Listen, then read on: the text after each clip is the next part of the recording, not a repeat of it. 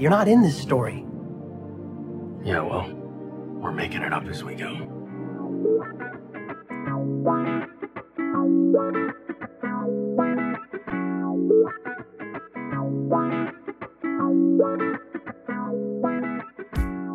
Welcome to Making It Up as We Go, a Destiel fan fiction anthology podcast. I'm your host and reader, Nerdy Nerdenstein, but you can call me Katie. The story is ours now.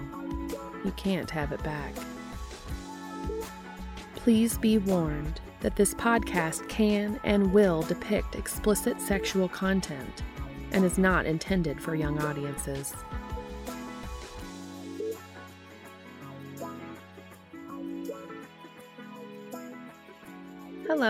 And welcome. Today I'll be reading Love Bites by Mal Muses, finishing up with chapters 7 and 8.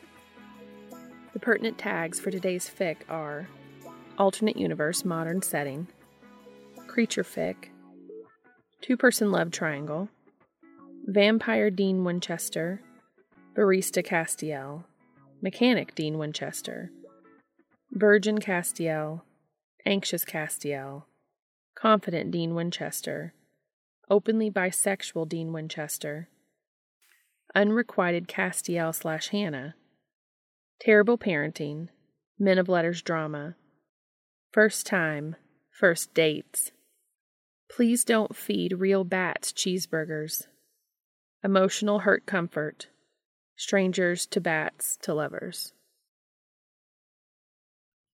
If you are able, please go to the author's AO3 story and give comments and kudos to them for sharing this with us.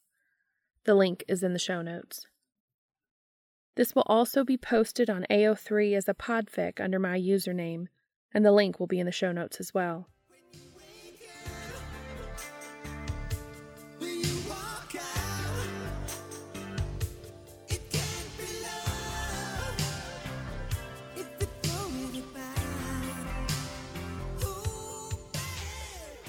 Chapter 7 A new exhibit about Pluto had opened at the Astronomy Museum, and everyone at Heavenly Bodies Cafe had been run off their feet all week. Cass had been glad of the work to keep him busy and distracted, but it was finally quieter, and Hannah had decided to take her day off, her first in two weeks, and leave Kevin and Cass in charge for the day. Which meant, of course, that Kevin took charge of up front, and Cass did everything else washing the dishes, clearing the tables, keeping the floors clean. Whatever Kevin needed him to do, really, as long as it didn't involve having to speak to anyone. Cass had been even quieter than usual for the past couple of weeks. He was aware of it, but also grateful that none of his coworkers had mentioned it. They'd noticed, of course, that Cass had no more daily coffee not dates. Things had pretty much gone back to how they'd been before Dean, before Winchester had arrived in his life, and even Kevin seemed hesitant to mention it. Cass, for his part, wished that people would stop tiptoeing around him. Obviously, he wouldn't, couldn't, tell them the truth about what happened with Michael's wedding. It was better that they all thought he was suffering from a broken heart and didn't want to talk about it. But he wished they'd stop being so nice. The fact that he was heartbroken was neither here nor there. He was also angry, and he was confused. He'd tried to call Dean several times since the wedding, sent texts and left messages, but nothing. He wasn't too surprised about it, but he was disappointed. If nothing else, he felt he deserved some kind of explanation. But then his thoughts eternally looped. Dean deserved an explanation from him, too. He hadn't told Dean about his family. Of course he hadn't. In all his life up until that day, no one would have believed him even if he had told. But by hiding his men of letters connections from Dean, he'd put him in danger. And he felt terrible about that. He just wanted to know if Dean was okay. Sure, he wanted to know if any of it had been real, too. Had Dean ever had any feelings for him? Why had he spent time with Cass in both his forms? Why had any of it happened? But none of his phone calls had been returned, and even though he'd left his living room window open every night in hope, it had gone unused. So, Kevin's quiet, kind pity on top of all that confusion was just too much. There's a man here to see you, Kevin said, frowning. Tall guy, suit, stressed looking. Do you want me to tell him to go away? I can pretend you're not here, or. Kevin. Cass smiled and tried not to look frustrated. Thank you. I'm a big boy. I can mess up my own social interactions, thank you. Kevin grinned and gave Cass a little shrug. Okay, but just let me know if I need to kung fu someone off the premises, okay? Laughing at his dorky friend, Cass wiped the dish bubbles off his arms. He winced. Right hand was still shaded with fading bruises from Michael's wedding. Cass wasn't a violent person, but he'd been unable to stop himself from lashing out during the devastating argument that had ensued after Dean fled. He threw the towel at Kevin on the way past him. If I need you to go all Jackie Chan, I'll let you know, he replied. Cass walked to the counter, where a man was waiting nervously, his fingers wrapped around a to go cup of coffee that he wasn't drinking. He was incredibly tall. Cass was on the bigger side of average, but this guy towered over him. He smiled, trying to make sure his expression was schooled into welcome to heavenly bodies, rather than, holy Christ, you're tall. Hello, you asked for me, he tried, stepping to the side of the register so that they didn't block the line. Uh, yeah, you're Cass, right? The man asked, sounding hopeful and nervous. Yes, uh, that's me. Do you have time to have a cup of coffee with me? Cass squinted, unsure. Never in his life before Dean two months ago had someone wandered in off the street and wanted to spend time with him. Is this just. Is this what people do now? Lost, he looked to Kevin, who was trying to straighten his laughing face behind his hand. Oh, uh, no, no. The man held up one hand. I'm not. Not that you're not. I mean, you're a handsome dude. I can definitely see what he. Never mind. I don't swing that way. Cass blinked. So. I'm so sorry. My name's Sam. I'm Dean's brother. Cass wasn't sure what his face was doing, but both Kevin and Sam were looking at him with some concern. I, uh, right, he said eloquently. You want to go, Cass? Kevin asked, gesturing to the single customer who'd just wandered through the door. It's hardly busy. I'll be fine. But you know, if not, Jackie Chan. Sam's brow raised slightly, but he didn't say anything. No Jackie Chan for now, Cass said, smiling gratefully.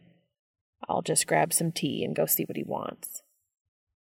He turned and gestured to one of the booths at the back, nodding to Sam. Once he had his tea made, he exhaled slowly, calming the surge of his nerves. He was always terrible at talking to strangers, but Sam might be his only chance to get answers. Lowering himself into the opposite seat to the floppy haired, nervously smiling guy, he cleared his throat. So, uh, hi. Sam offered one giant hand to shake. Sorry, we got a bit tangled there.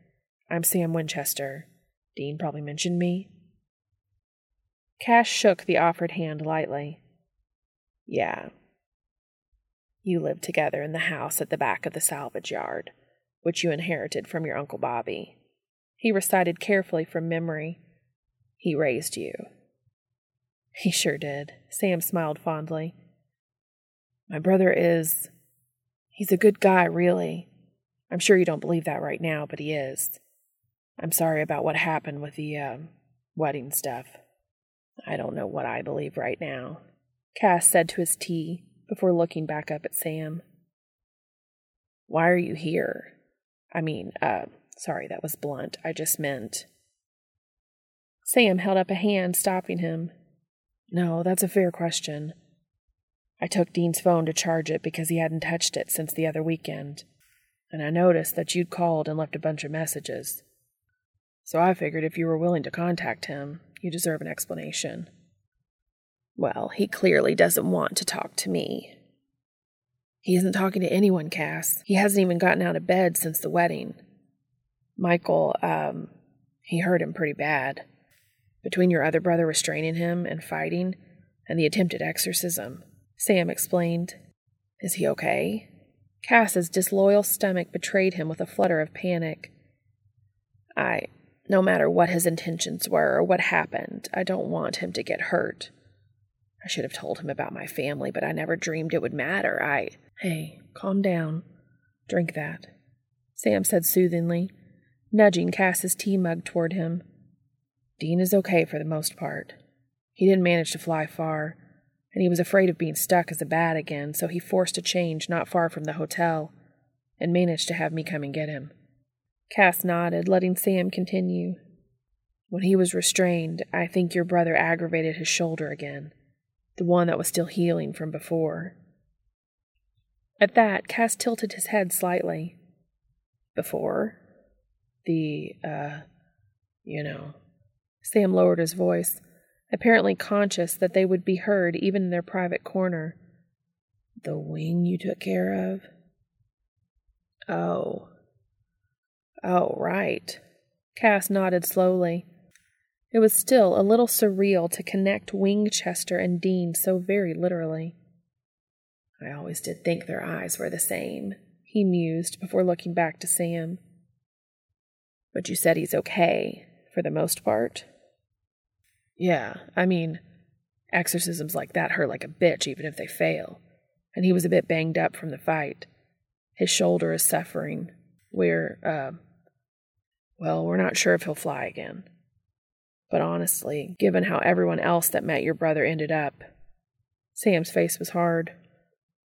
Cass frowned and found that he couldn't lift his eyes from the shimmering surface of his hot tea. I don't blame Dean for the fight. Michael attacked him first. All he was doing was defending himself. But I'm curious about the uh, stuff he said. Sam raised an eyebrow quizzically, gesturing for Cass to continue. He tried to tell Michael that he doesn't hurt people, that he. Cass trailed off, feeling ridiculous. Oh. Sam smiled, but it was a sad, resigned expression. Yeah, the animal blood thing. Just because we were born a certain way, Cass, doesn't mean we're bad people. We're not like our extended family. We haven't drunk from a human for years. After your brother destroyed our family, we. Well, we don't want that life. We never did.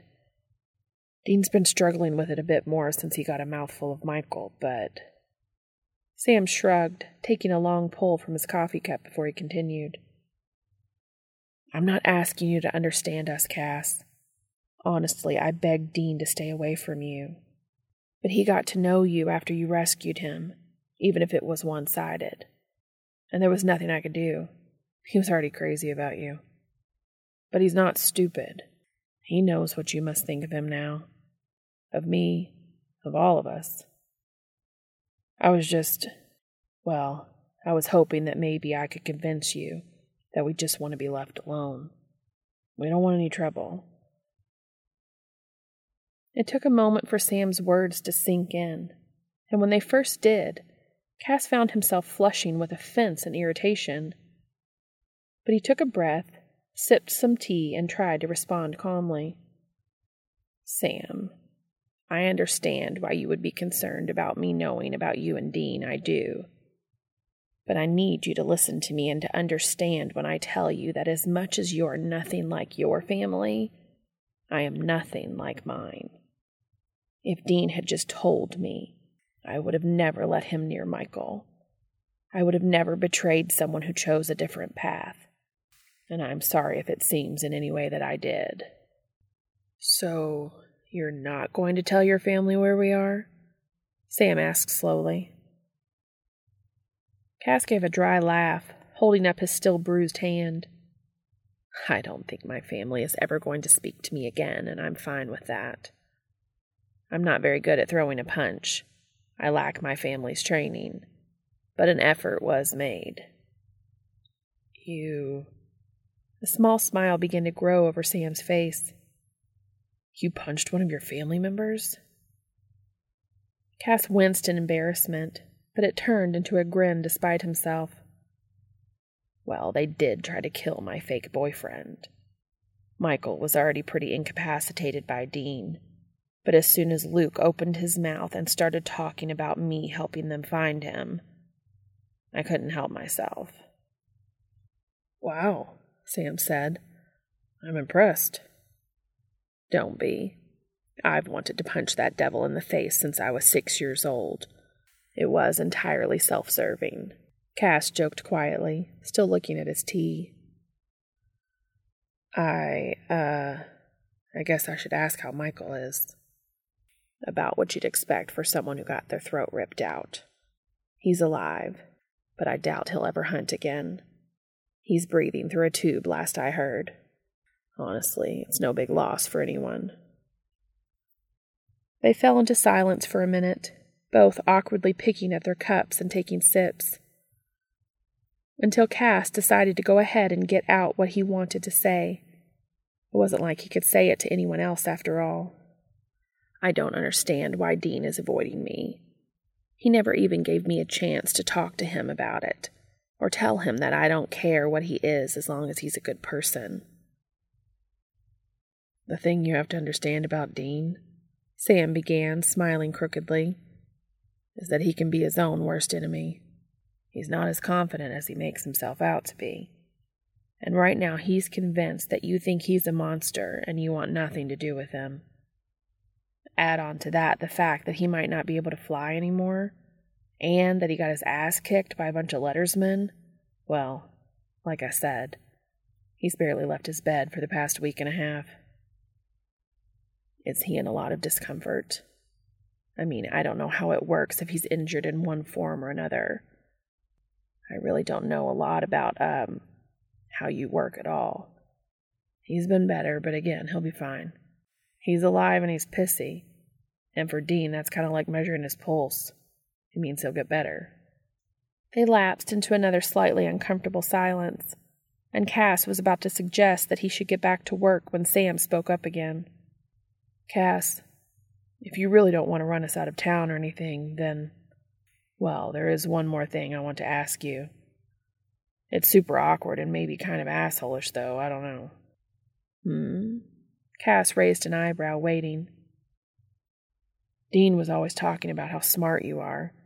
He even wanted to try and offer you a job working for the businesses he owns, but I pretty much ordered him not to. Sorry about that. Sam winced. Huh, thought Cass. So all that stuff with Naomi.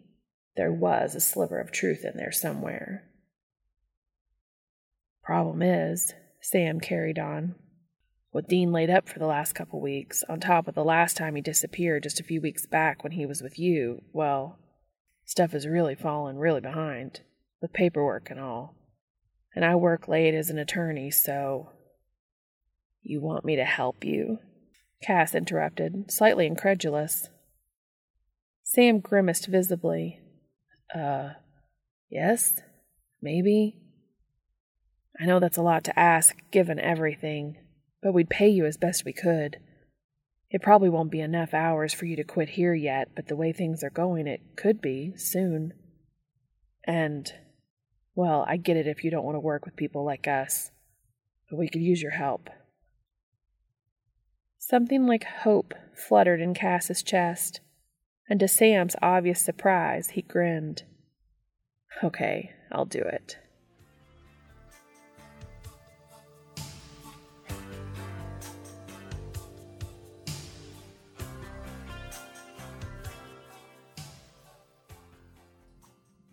Come on, Piccolo. Just go to the janitor's closet and meet him. Dean grumbled at the TV screen. Go get what you want. Someone in life should. Damn. He had always been just a little too invested in Dr. Sexy MD. But it had gotten worse with the couple of weeks he'd spent watching old episodes while he healed, Dean realized. Not that it mattered. Who was going to care if he spent too much time in front of the TV anyway? The pillow behind him slipped down as he reached across to grab the remote and skip to the next episode. He'd never admit to owning all of the Dr. Sexy box sets.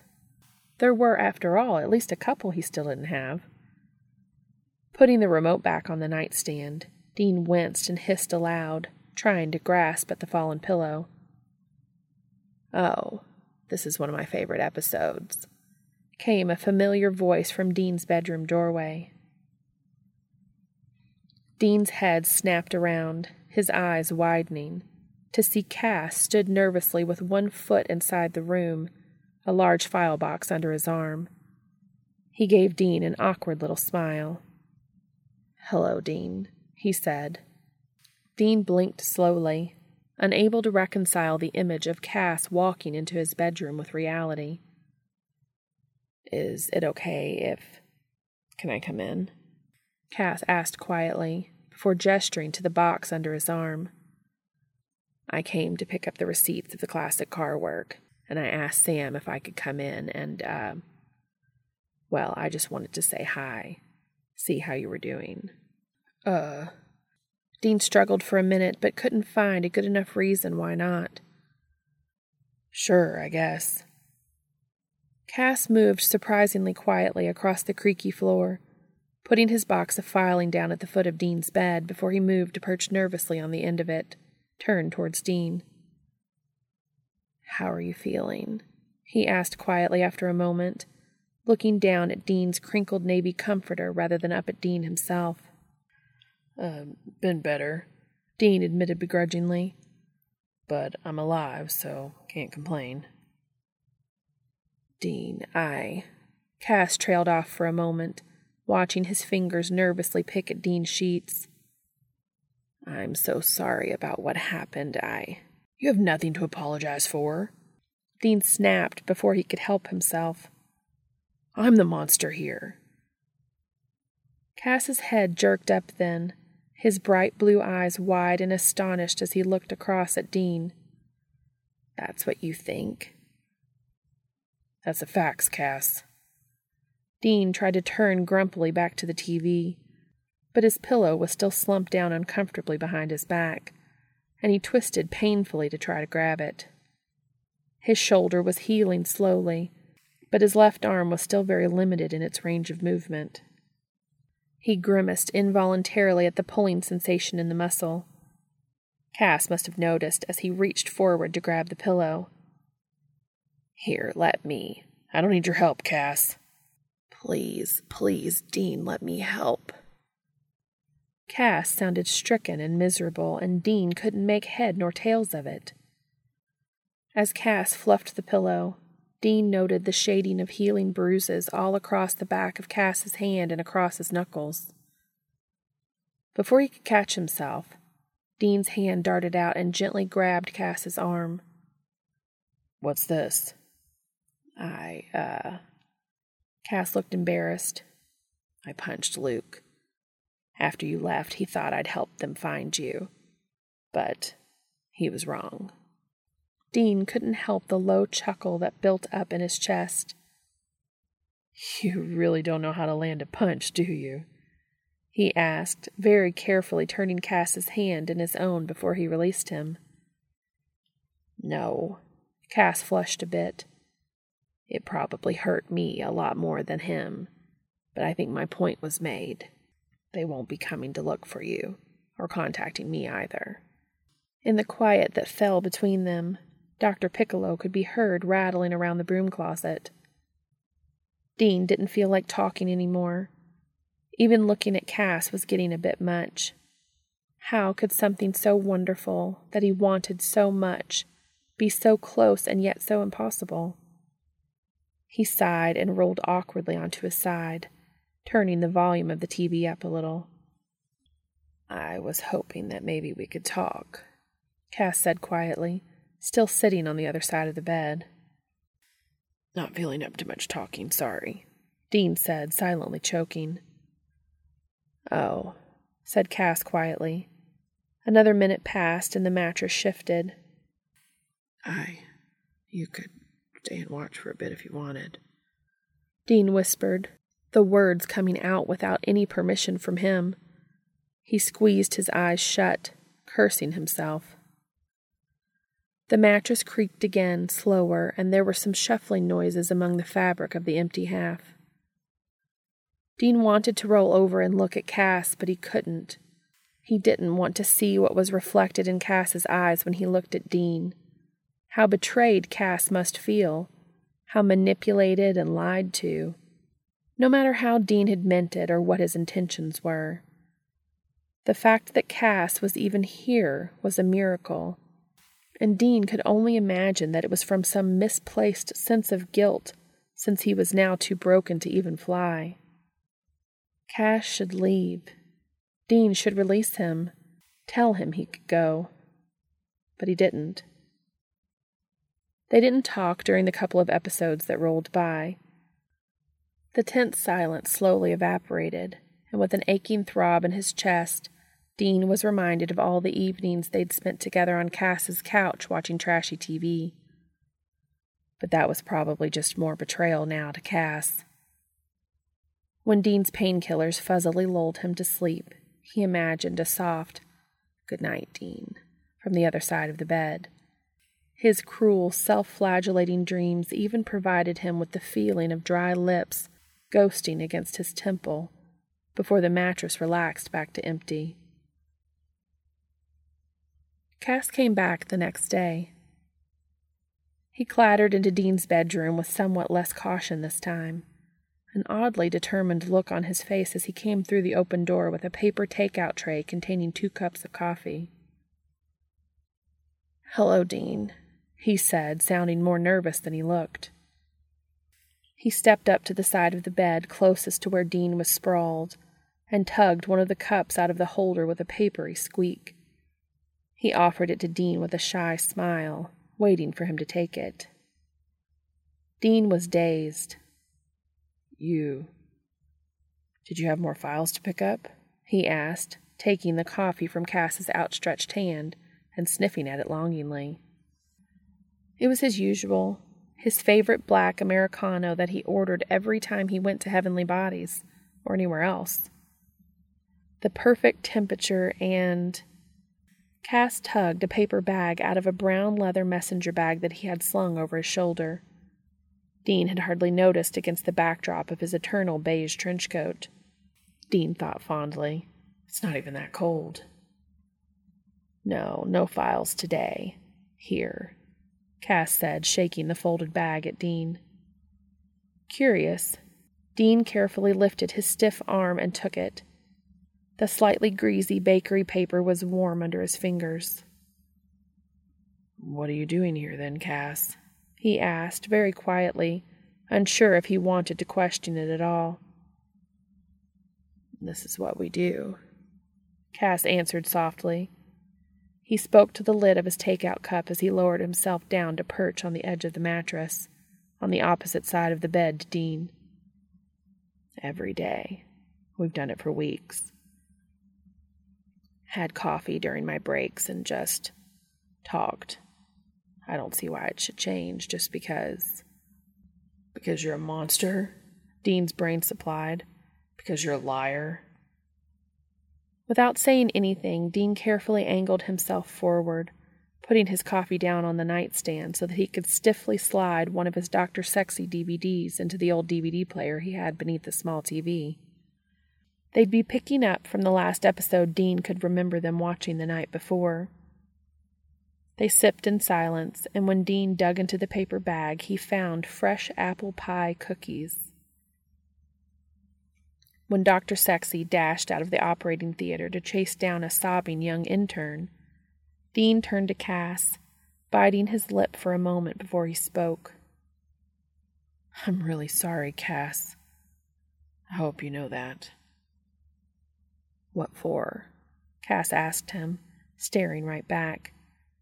It wasn't challenging or dismissive, just a check of which particular thing Dean was referring to, it seemed.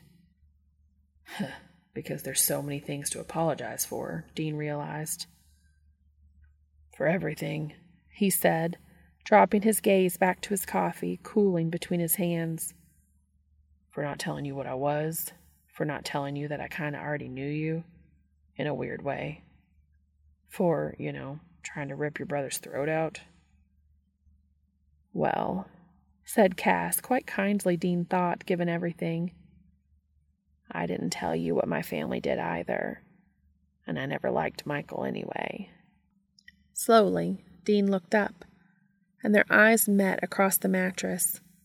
A tiny smile pulled at the corner of Cass's lips, and Dean couldn't help but mimic it.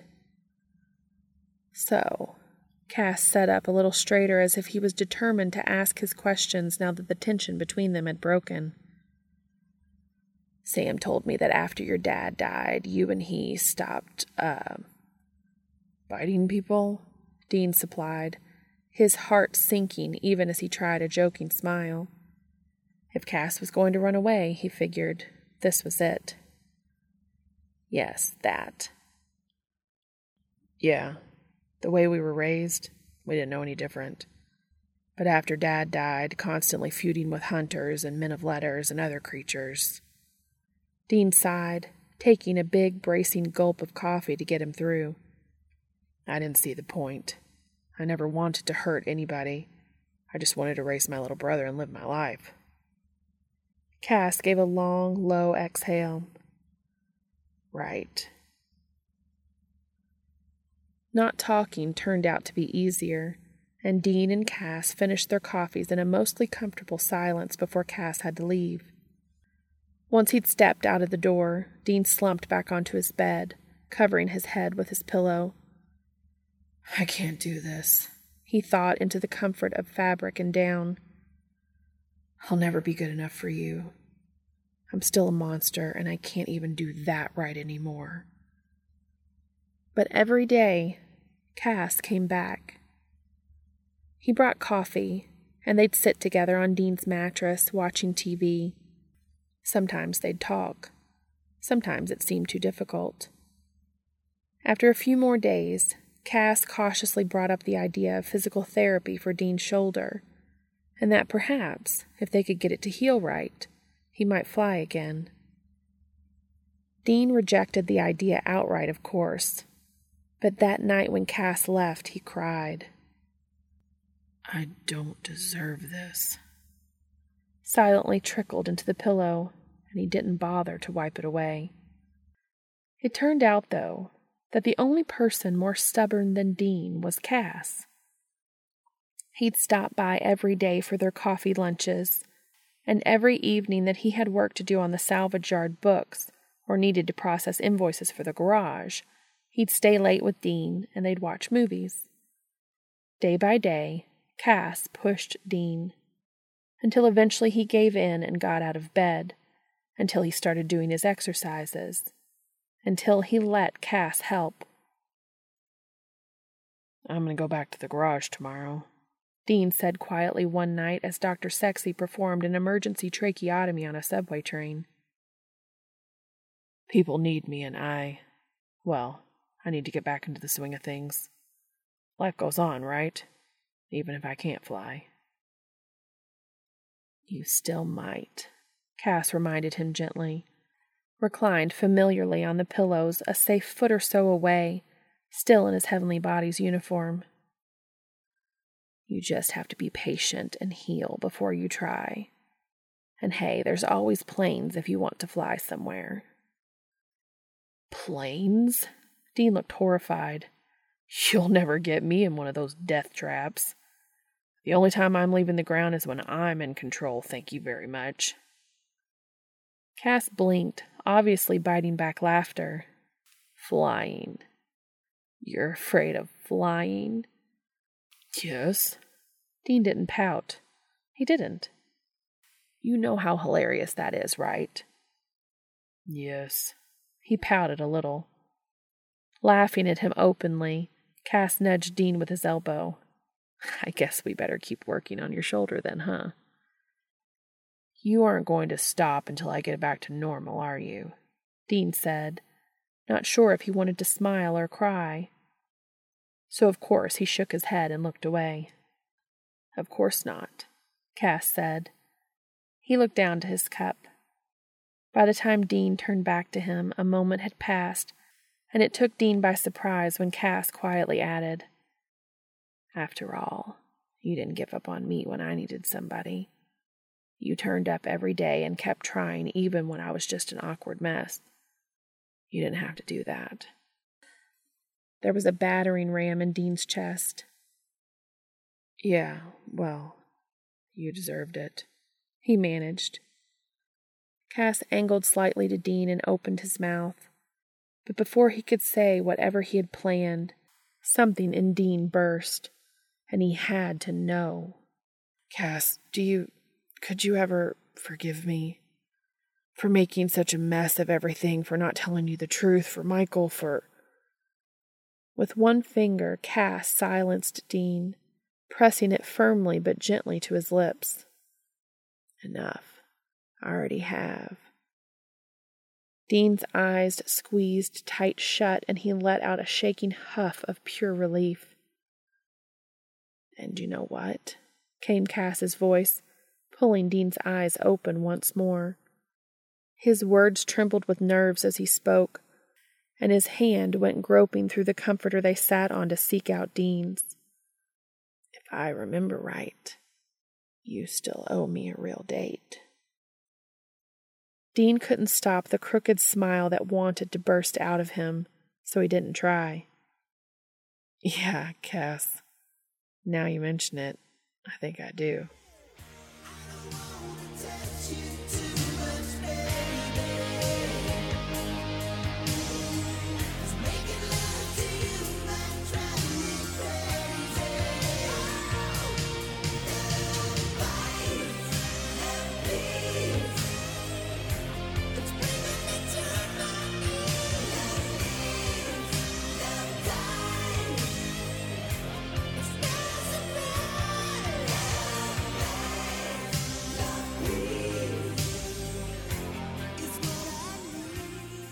Chapter 8 Take a breath, Hannah reminded Cass as she sat cross legged on the end of his bed, watching his pile of rejected shirts grow.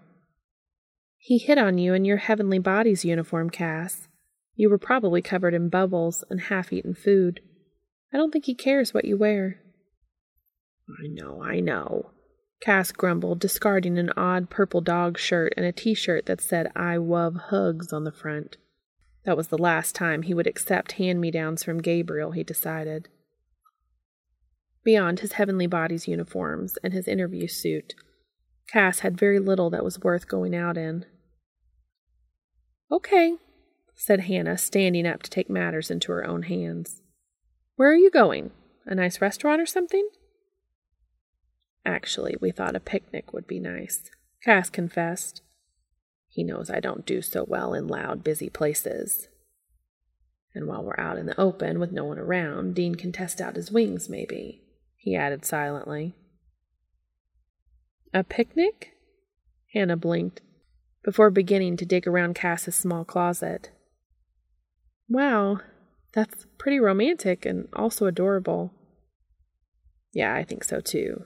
It was Dean's idea. He likes to cook, so he's going to make pie and treats for us. Cass knew that Hannah was a little jealous. It was all over her face sometimes, and she was still a little prickly with Dean when he came into the cafe. But as always, she was his best friend first, and had been nothing but kind and encouraging. He wished briefly he could find someone for her, but as it had taken him all these years to find a date for himself, he was hardly qualified as a matchmaker. A moment later, she came back with a soft navy button down and the only pair of clean jeans Cass seemed to have. These should be fine for a picnic, and you look good in navy. Brings out your eyes. Thank you, Hannah, he said gratefully, before stepping off to the bathroom to change. On his return, Hannah nodded approvingly. Perfect. You really must like this guy, huh? I haven't seen you go out on a date without Gabriel forcing you since, well, forever. I really do like him, Cass confessed shyly. Probably too much, given that he's a vampire. Hannah nodded and reached to tug Cass in for a quick hug. Well, he'll be here any minute, so I should get going. Good luck. I expect to hear all about it at work tomorrow. Cass appreciated the good luck, because even though he'd gotten up the courage to remind Dean about their date in a way that was kind of almost ish like he'd asked Dean out himself, he was still incredibly nervous. He didn't really need to be, he supposed, since they were already so at ease with each other and had spent so many weeks talking. But Cass was definitely hoping for a little more than talking if he was honest with himself. Cass hadn't explicitly stated to Dean that he was a virgin, but he figured it was pretty damn obvious. He barely even kissed anyone before, though in high school his friend Meg had done her best to make sure he wasn't completely ignorant in that respect. Dean, however, had been appearing in his fantasies of late, and he wouldn't even pretend that he wasn't hoping to do something about it. There was a sharp knock on the front door only minutes after Hannah departed so Cass gave up attempting to tame his hair into something smart looking, and instead just ran his hands through it and let it do its own wild thing. It's not like Dean hasn't seen me at 1 a.m. in sweatpants covered in Cheetos. I don't know why I'm even trying, he thought, remembering his late night bedroom chats with Winchester. He flushed, recalling other late night bedroom activities that his bat friend would have been privy to. Hello, Dean, he answered, his cheeks still feeling a little warm as he eased his front door open. Let me just grab my boots and I'm ready to go. Dean's eyes were wide as he looked Cass up and down. A pleased grin settled over his face. Take all the time you need. I'm enjoying the view. Isn't it a little early to turn on the charm? We haven't even made it out onto the street yet. Ah, charm is best applied indoors, I've found. You never know where it'll lead. Dean teased, giving Cass a wink as he stepped aside to let him out. Dean was dressed similarly, in faded jeans and a dark gray Henley shirt, and Cass made doubly sure that Dean spotted his appreciative, lingering looks. Holding the car door open, Dean seemed determined to be a perfect gentleman which was made all the more amusing by Cass's knowledge that he usually cursed like a sailor and had a mind that operated only inches above the gutter. The effort, Cass thought, was pretty cute. Baby, Dean's gleaming 1967 Chevy Impala, took them smoothly out of town and up to Palisades State Park, just outside of Sioux Falls. Do you have a specific spot picked out? Cass asked curiously as Dean pulled Baby over to the side of the trail, cutting off her engine. Of course I do. Dean grinned, reaching to rub at the back of his neck, in a move that Cass now recognized as a moment of self consciousness. I'd kind of had this planned since, well, since back before Michael's wedding. Would have been a bit colder then, a bonfire kind of deal. But now that the chill is mostly gone from the air, it'll probably be nicer. Well, Cass said, dropping his eyes down to the grass as Dean pulled a large, stuffed backpack from the trunk. Maybe now it'll be even better, because we know each other better now.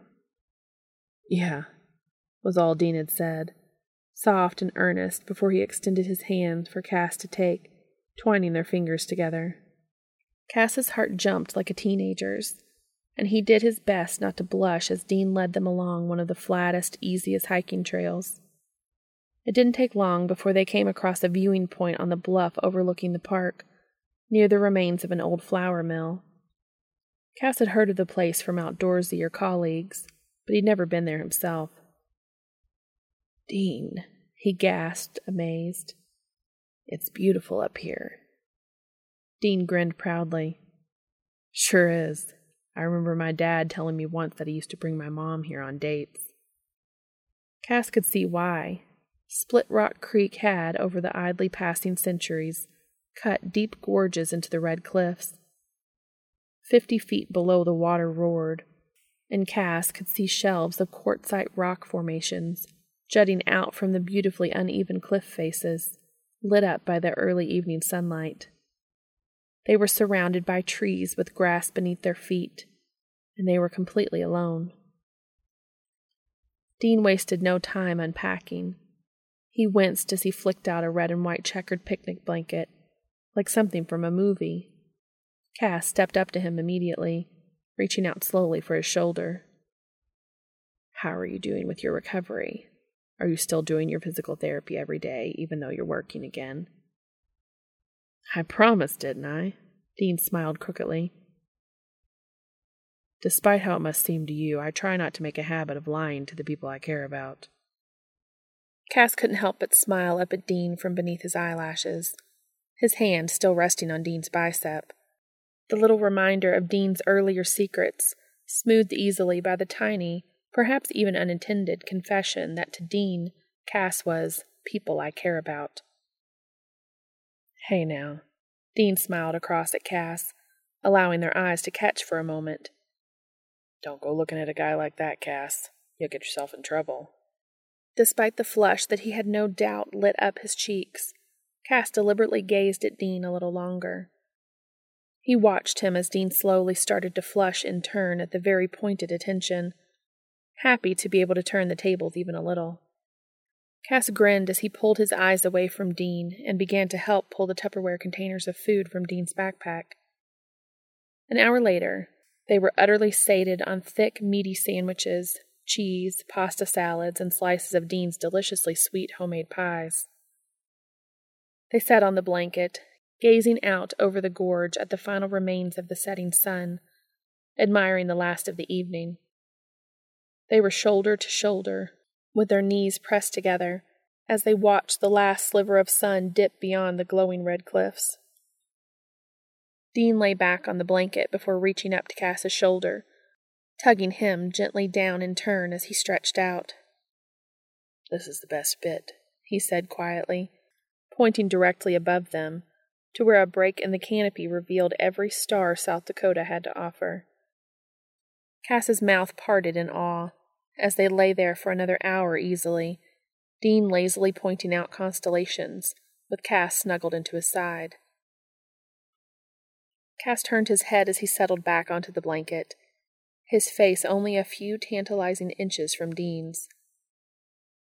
So, he asked, unable to help his grin, what do you have planned for future dates, Dean? Because I have to say, you set the bar pretty high with this one. Dean laughed, rolling onto his side so that he could prop himself up on his good elbow, looking down at Cass stretched out next to him. You saying you want more dates with me, Cass? Dean's green eyes shone even in the dim starlight, Cass noticed.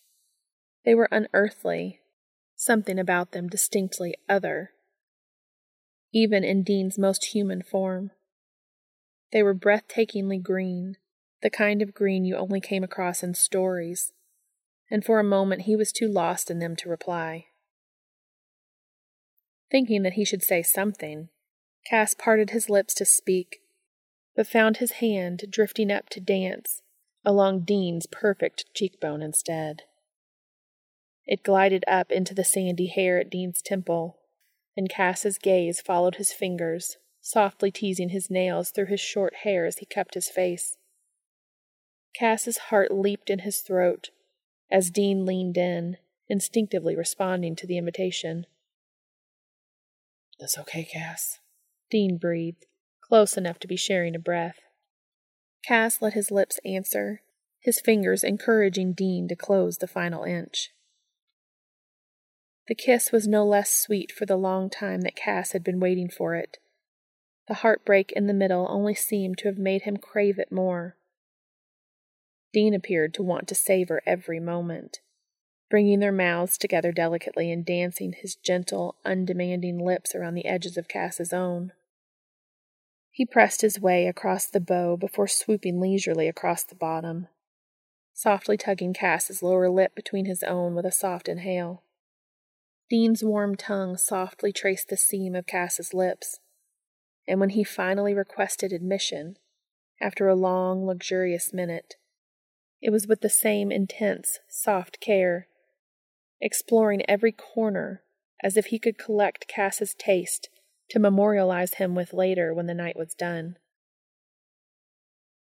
After nowhere near enough time, their lungs demanded that they pause.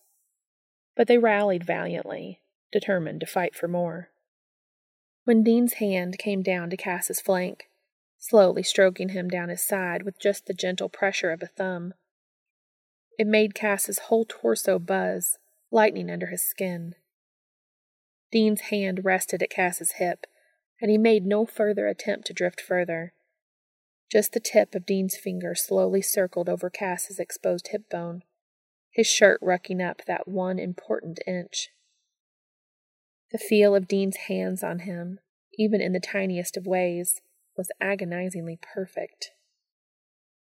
Dean, Cass breathed, doing his best not to whimper, but not sure that he'd succeeded.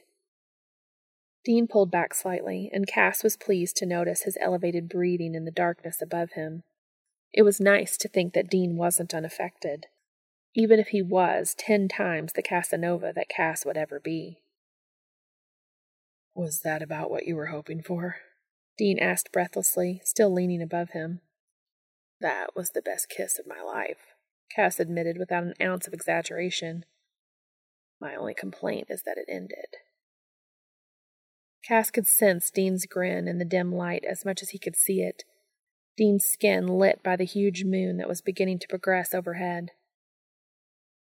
Good to know we're on the same page with that, Dean said, before pressing more kisses into Cass's skin, across his cheek to his ear, and down his jaw. Cass gave out a low moan, sparks flying from his skin to Dean's mouth. He reached up, pressing the palm of his hand flat to Dean's chest, distracted for a second by the play of Dean's muscles beneath his Henley shirt. After a moment, Cass remembered himself and what he'd meant to say through the onslaught of Dean's welcome affection. You should try and stretch your wings before we have to pack up and head out of here. Dean slowed, trailing his lips back up to Cass's own and depositing one longer, gentler kiss there. Yeah, I should. I need to try at least. Cass tilted his head, taking in Dean above him, noticing his averted gaze and the way he was slowly pulling back. You're frightened, Cass observed quietly, as non judgmentally as he could. You're afraid you won't be able to hold your weight, or that it'll be too painful to transform, or that you'll be stuck. His gaze still somewhere in the trees to their right, Dean didn't answer, but he gave a small, sharp nod. Pushing up from his position laying on the blanket, Cass tentatively reached out, wrapping his arms around Dean and pulled him into a hug. Dean was stiff and tense in his arms, and then he was soft, relaxing into Cass's shoulder. It'll be okay, was all that Cass said. Dean nodded. Yeah, gotta try sometime, right? Sam can't keep bringing me blood forever. Cass nodded, moving to stand and offering his hands to Dean, hauling him up alongside him. Do you want me to go away or anything? Would you rather do it alone? No, please, stay. I'll just.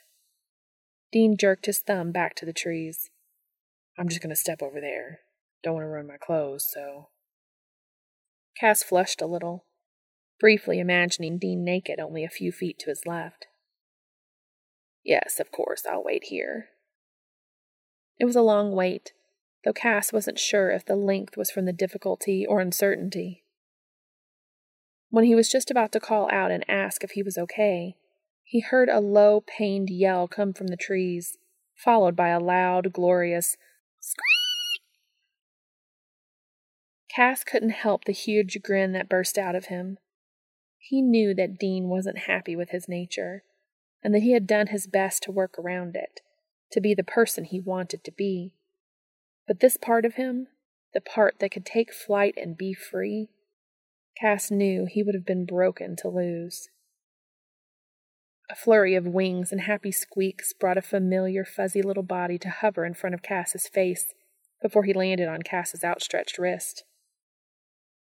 Aware that a goofy grin was spread across his face, Cass lifted his arm to his face so that he could take a good look at the bat, at Dean. It really is you, he said, softer than he intended, sounding somewhat awed. Scream! Dean leaned forward, balancing with his wings, and nuzzled into Cass's cheek. Cass brought his other hand up to pet familiarly at the back of Dean's head. So, all that time we spent together, everything I told you. Dean ducked his head, his green eyes downturned. Hey, it's okay. Cass nudged under his chin with a single finger, bringing his eyes back up. We're okay. Dean's tiny, fuzzy little body leaned into Cass's palm, and the green eyes rested contentedly on Cass's face, allowing him to study Dean even more closely. You're amazing like this, Dean. Cass smiled, meaning it. My family might have been men of letters, but I think it's pretty awesome, as you would say, to have a boyfriend who's a vampire. That is, I mean, uh, Cass felt his cheeks burn, and he hoped for a moment that Dean wouldn't see them in the dim light, but he knew that was unlikely. If you want to be, well, that. Anyway, just in theory, you know, not assuming. Tiny shudders vibrating through Dean's wings seemed to indicate that the tiny bat was laughing at him. Cass glared, before sudden embarrassment flooded him again, enough to draw his spare hand up to cover his face. Oh, God, I just remembered I named you after you. Yes, that movement was definitely tiny bat laughter. Stop laughing at me, you ass butt. Dean practically slumped against Cass's palm, his leathery wings shaking, before picking himself up to flap on over to his shoulder. With one little clawed hand tangled in Cass's hair, just like he used to, Dean butted his head into the side of Cass's face like an insistent cat and made a series of long squeaks. Cass raised his hand once more, resuming his gentle petting and scratching between Dean's ears. You're beautiful and lovely like this, Dean. I don't know how you're still you when you're a bat, but somehow you are. Dean squeaked affectionately before spreading out his wings and jumping from Cass's shoulder, gliding forward. He did a big loop in the moonlit sky above, letting out a joyful scream into the night air. He flew off into the trees, and a few minutes later Dean bounded back out, fully human, his jeans and boots back in place, but his shirt still in his hand. I did it, Cass. I can still fly, he exclaimed, beaming as he rushed forward and threw his arms around Cass. Cass emitted a squeak not unlike one of Dean's, suddenly finding the expanse of Dean's bare, freckled chest pressed up against him. Unable to keep his hands to himself at the sudden onslaught, Cass slid his hands up across Dean's sides to his back, his breath shaky as his fingers trailed across the muscles beneath Dean's shoulder blades. I'm so happy for you, Dean, really, but please put your shirt on before you give me a heart attack. Oh, I see, Dean teased, taking a little step back. You can stroke me and touch me as much as you want when I have fur, but when I'm human, clothes on at all times. Cover up that horrible thing, right? Dean, Cass said, his voice low between them as he followed Dean's step, closing the space between them once more. He leaned in, pressing his mouth to Dean's jaw, and leading a trail of wet, open mouthed kisses down his neck. Put your shirt on, unless you want me to take everything else off, and it's much too cold out here for that. Cass felt Dean's sharp swallow beneath his lips, and his stomach flipped over at the realization that he could do that to such a beautiful man. It's getting cold, Dean noted breathlessly, tilting his head back toward Baby. Car? Cass nodded, and they reluctantly slipped apart. Dean stealing a few more brief kisses even as they did so, before obediently tugging his Henley back over his head. The picnic was quick to clean up, everything shoved easily back into Dean's backpack, before Dean used the flashlight on his phone to light their way down the increasingly darkened path back to the car, hand in hand. For a brief, hopeful moment, Cass daydreamed that Dean might be up for more kissing, or more, in the car. But instead, Dean smiled serenely, taking his hand on the wide front bench, and drove them back to Sioux Falls.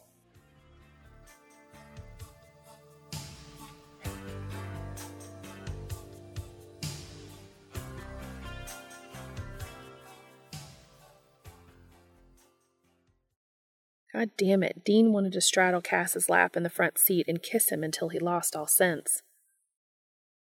He was quite proud of his restraint, keeping his hands to himself beyond simply tangling his fingers with Cass's while they drove. It wasn't, by any means, that Dean didn't want to take things further. They both wanted to. That was clear. And it wasn't like they'd only just met. But even if they had known each other for several months, this was technically still their first date. And damn it, Dean was going to do this one right this time.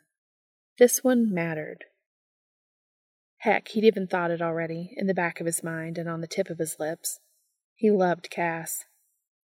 He was totally head over heels in love with this awkward, smart, dorky little man. Perhaps Cass wasn't there yet, and that was fine. He'd had less time to get to know Dean than Dean had technically had to get to know him, after all. But Dean was a goner, so he couldn't mess this up. Besides, it had certainly occurred to Dean that given Cass's intense anxiety in social situations and previous eternal bachelor status, there was a pretty decent chance that Cass wouldn't be ready, or perhaps hadn't ever even had sex before. Dean wasn't sure Cass had mentioned dating anyone. Just failed dates with hideously mismatched people that his brother kindly, in his way anyway, tried to set him up with. And he certainly didn't seem like the one night stand type as Dean had always been, more through necessity than choice. Driving through town, a few blocks from Cass's apartment, Dean cleared his throat. Cass, I don't want to make anything weird or make you uncomfortable, but I want to ask you something. Cass turned, his eyes resting on the side of Dean's face as he drove. We've already been through some pretty uncomfortable things, he pointed out. I'm sure it'll be fine. Dean nodded. I want to know where you're at with this, Cass. Have you ever been with a guy before? Not that I'm assuming you. No, I haven't, Cass said, surprisingly blunt and easy. But yes, I want to, with you. Oh, said Dean. Well, that was simpler than he thought. He kept his eyes firmly fixed on the road, trying to spot the right turning. You asked me once, back when we first met, if I was asexual or anything like that. Cass talked to the side of Dean's face while he navigated. Which was kind of you to ask, by the way. But I was so dazed that maybe you liked me. It didn't even strike me how funny that was, given that you were one of the most attractive men I've ever seen. And I definitely thought about what it would be like to have sex with you since practically the day we met. Dean's knuckles were white on the wheel of the Impala, and he cleared his throat desperately. Uh, um, right, yeah. Good to know. Definitely good to know. Am I making you uncomfortable? Dean's eyes flicked over to Castiel, reassuringly, he hoped, and he squeezed his hand before releasing it so that he could pull his baby into the parking lot next to Cass's building. No, not uncomfortable, he clarified. Quite the opposite, actually. Good. Cass's grin was slightly wolfish, taking Dean by surprise. Because it would be ridiculous for you to be uncomfortable with me simply while talking about sex, when you sat on my nightstand while I masturbated, Dean. Dean hit the brake of the Impala a little too sharply, and they jolted into the parking space. Cass stifled a laugh, and when Dean turned to look at him, raising an eyebrow, he covered his mouth with his hand, grinning. Sorry. No, you're not, Dean laughed. I'll have you know I was the perfect little batty gentleman. Stayed in my box, didn't even peek. Cass eyed him levelly, unflinching.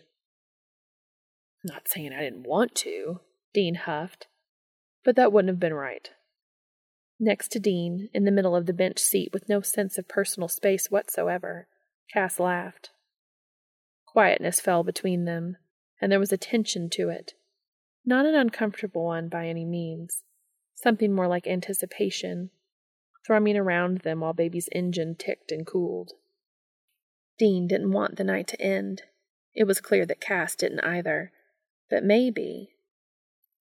Would you like to come up? Cass asked, cocking his head in the direction of his apartment above them.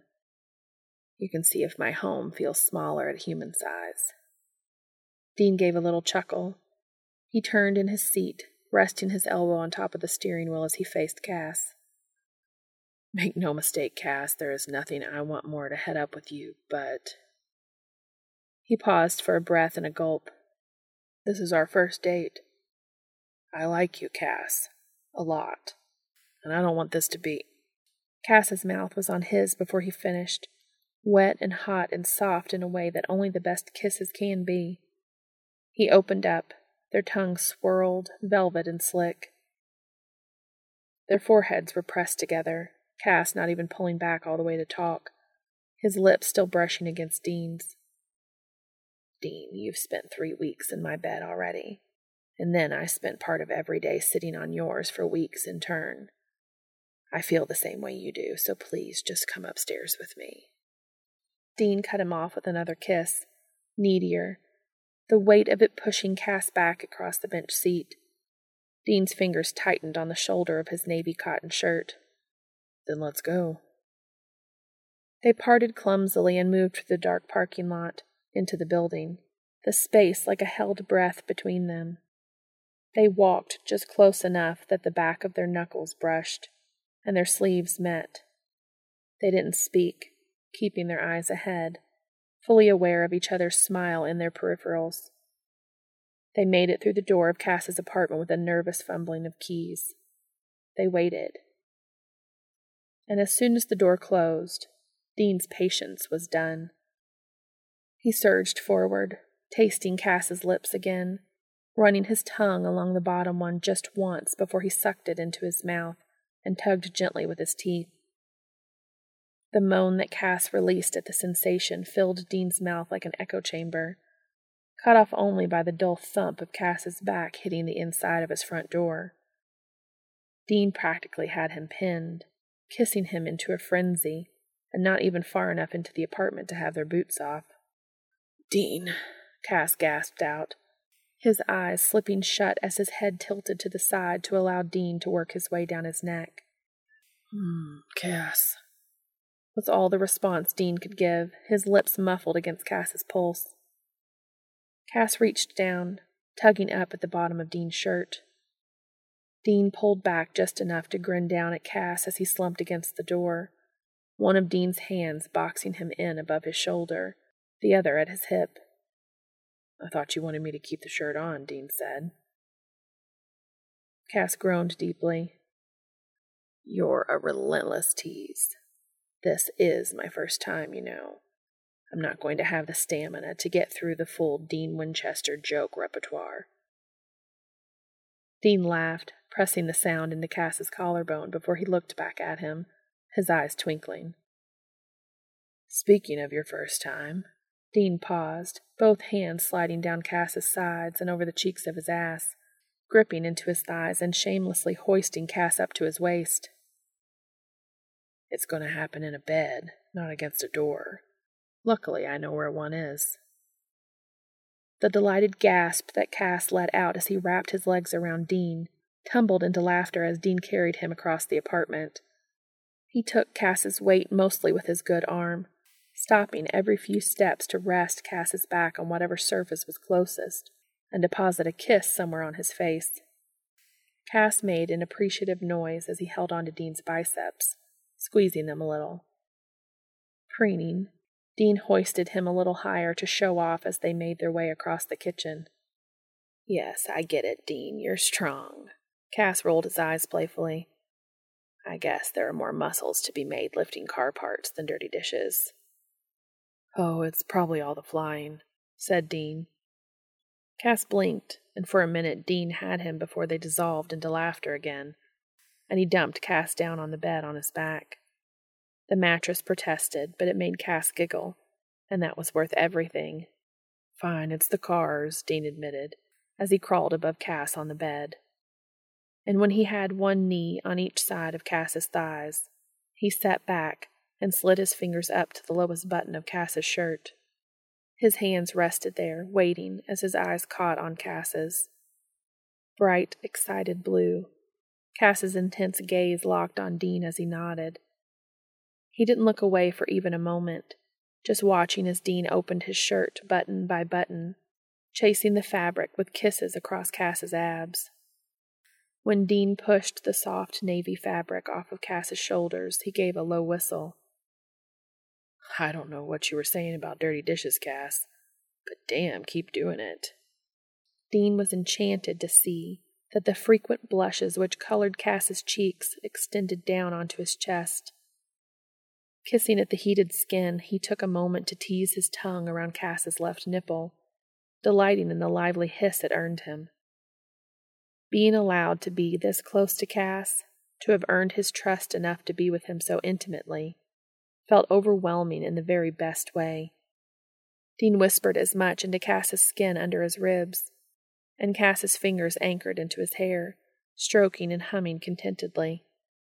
I already told you, Dean, we're okay, and if you want me, I'm yours. Dean had no words to answer with, so he claimed him with his lips once again, unable to stop his smiles. Sitting back once the feel of Cass beneath him became too much, Dean peeled off his Henley before leaning back down for more hot, eager kisses, now given the extra edge of them being chest to bare chest amongst the pillows. Cass was the first to go for Dean's belt, only breaking their make-out session long enough to see his jeans to the floor before resuming. His own followed shortly after. For the most part, Dean tried to keep things slow and intimate. After already spending so much time in this bed, he was infinitely grateful to be there as himself. But Cass had an agenda in mind, his thick erection running hard against Dean's hip as they kissed, and Dean wasn't about to discourage him. They pressed against each other through their underwear for a long, increasingly heated few minutes before Dean slipped his hand between them, wrapping his fingers around Cass through his boxer briefs. He squeezed and rubbed slowly, temptingly, while his lips and teeth worked a possessive mark onto the base of Cass's neck. Grabbing knots into the pillows with his fists, Cass pressed his hips up keenly to Dean's hand, nodding breathlessly. Dean, please. Yes, for you, anything, Dean murmured into Cass's shoulder, helpless to it. He'd never seen eyes so beautiful, never seen a soul so bare. Once Cass had decided to let someone in, he just gave. And Dean felt like he'd be trying forever to earn everything he now had. This feeling, it had been longer for him than Cass, he knew that. He understood Cass better, in a way, the one sided conversations they had falling in Dean's favor. In time, it wouldn't matter, and right then it didn't either. They were both finally on the same page, and that was all they needed. They cast aside their underwear without further discussion or teasing, and took his time exploring with his lips and teeth and tongue until Dean shivered against the mattress and rolled them back over. Between Cass's thighs, Dean rocked against him with intensity, moaning his name as he brought them closer. When neither could wait any longer, Dean took them both in hand, soothing the friction with their mixed precum and sweat. He brought them the rest of the way to orgasm, pressed together, their stomachs sticking with the ample remains. It was simple but close and perfect, and Dean knew he was totally, hopelessly in love with this man. But he kept it to himself, close to his heart, waiting for when Cass was ready. It wasn't going away. It'd keep. Sighing, fucked out, and sleepy, they went to Cass's tiny bathroom one by one to clean up, then snuggled up back in the bed, wrapped in each other under the covers. Stay, said Cass simply. Dean nodded, and the small exchange was the last thing he remembered before their limbs tangled lazily and they slept. It was late by the time Dean woke. They'd ended up spooning, Dean cocooned within Cass's arms, their legs intertwined with the blanket cozily trapped around them. Cass's phone danced frantically across the nightstand, pulling Dean from his cozy, content slumber. Rubbing the heel of one hand over his eyes, he nudged Cass awake. Hey, Cass, your phone. Been going nuts for a few minutes, I think. Cass groped around for it silently, squinting like a mole. Mornings, Dean recalled, were not his favorite time of day. Cass stared at the phone for a long moment before turning it to show Dean the screen. Missed call from Naomi Novak, 6. Dean watched a slow, satisfied smile break over Cass's features as he ran his thumb along the screen to unlock it. Tapping into his mother's contact information, Dean watched, quiet, as he selected further options and then blocked the number. Once done, Cass deleted her name entirely. Tossing the phone back onto the nightstand, Cass rolled back over with a contented hum and settled himself into Dean's arms. Dean grinned into Cass's hair. What? he asked sleepily against Dean's shoulder, his words a warm puff of air. Nothing. Just glad I got to watch that, Dean confessed. Proud of you, Cass. He felt Cass's flushing smile in the crook of his neck as Cass nuzzled back in. Clinging onto the bedding, Dean wrapped his arms around Cass's shoulders, snuggling him into his chest. He arranged the blanket to cocoon them both, like gentle wings, and pressed a long kiss to Cass's temple before they went back to sleep. The end. Thank you so much for listening.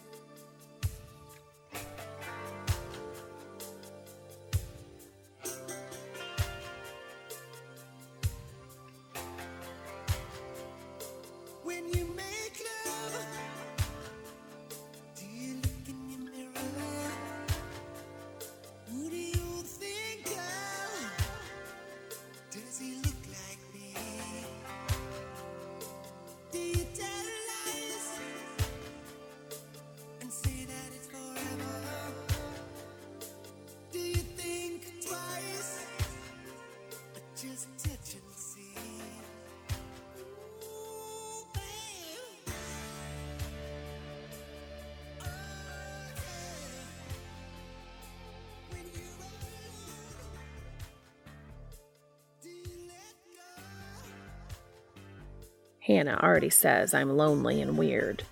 Anthrop- anthropomorphizing.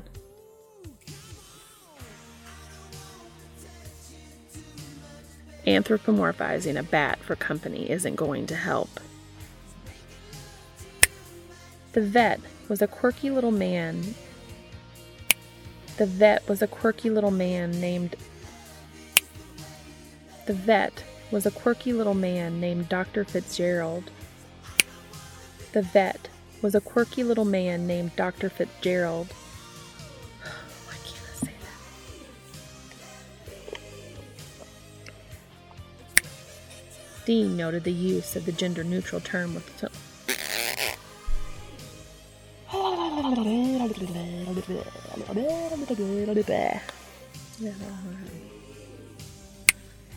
Dean noted the use of the gender neutral. Dean eased himself down onto the kitchen table.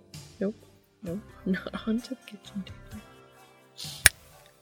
Dean eased himself down to the kitchen table. Now, this must be the boyfriend you procure. This must be the boyfriend you procure. procured, procured, procured, procured. This must be the boyfriend you procure. No. This must be the boyfriend you procured, procured. But found his hand drifting up to dance along Dean's perfect cheekbone instead.